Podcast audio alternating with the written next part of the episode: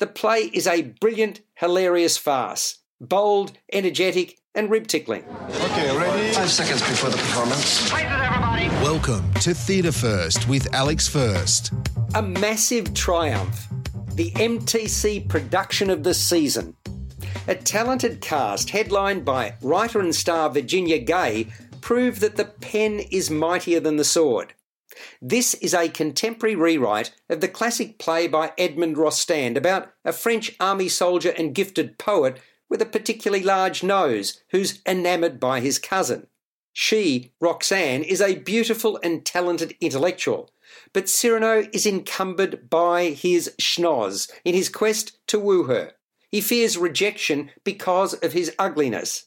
Instead, he ends up aiding the pursuits of a simple-minded but handsome cadet named Christian, unable and unwilling to tell Roxanne the truth about how he feels. In this M T C outing, the piece is turned on its head. A wordsmith of the highest order, modern Cyrano is a woman who doesn't suffer fools gladly, cutting down anyone who dares challenge her by outwitting them. In this case, pushing her buttons are members of the ensemble. They include a show pony with tickets on himself, played by Robin Goldsworthy, who champions the several characters he claims to play. Another is much more measured, a role filled by Milo Hartill, a voice of reason who can mount a reasoned argument. And then there's the no-name timid woman, Holly Austin, readily pushed aside, who cows in fear of Cyrano's vitriol. Notably, in Gay's adaptation of the story, Cyrano is gay, and the climax has been upended. The play is a brilliant, hilarious farce. Bold, energetic and rib-tickling. There are laughs aplenty, a couple of compelling musical numbers. Hartill is a particularly noteworthy singer and actor, and even a short dance interlude.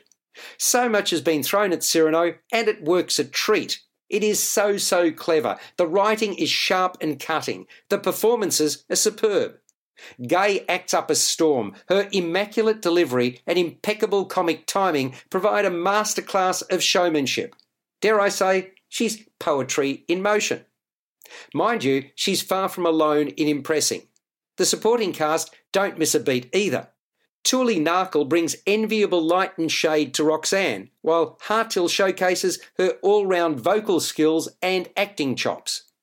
Goldsworthy's hyperbole is a winner, while facial expressions and body movement are two of the keys to Austin's successful characterisation.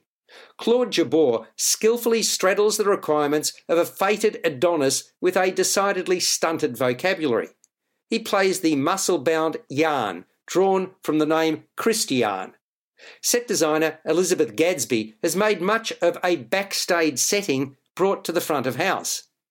Marvellous direction from Sarah Goods and musical direction from Zani Kolak sees Cyrano emerge as one of the M T C's finest works. It's well worth rushing out to see, for the talent involved is top shelf. It's playing at Southbank Theatre, the Sumner in Melbourne, until the twenty-ninth of October two thousand twenty-two. You've been listening to Theatre First with Alex First. Available at Apple Podcasts, Google Podcasts, Spotify, iHeartRadio, or your favourite podcast player. You can also stream on demand at bitesz dot com.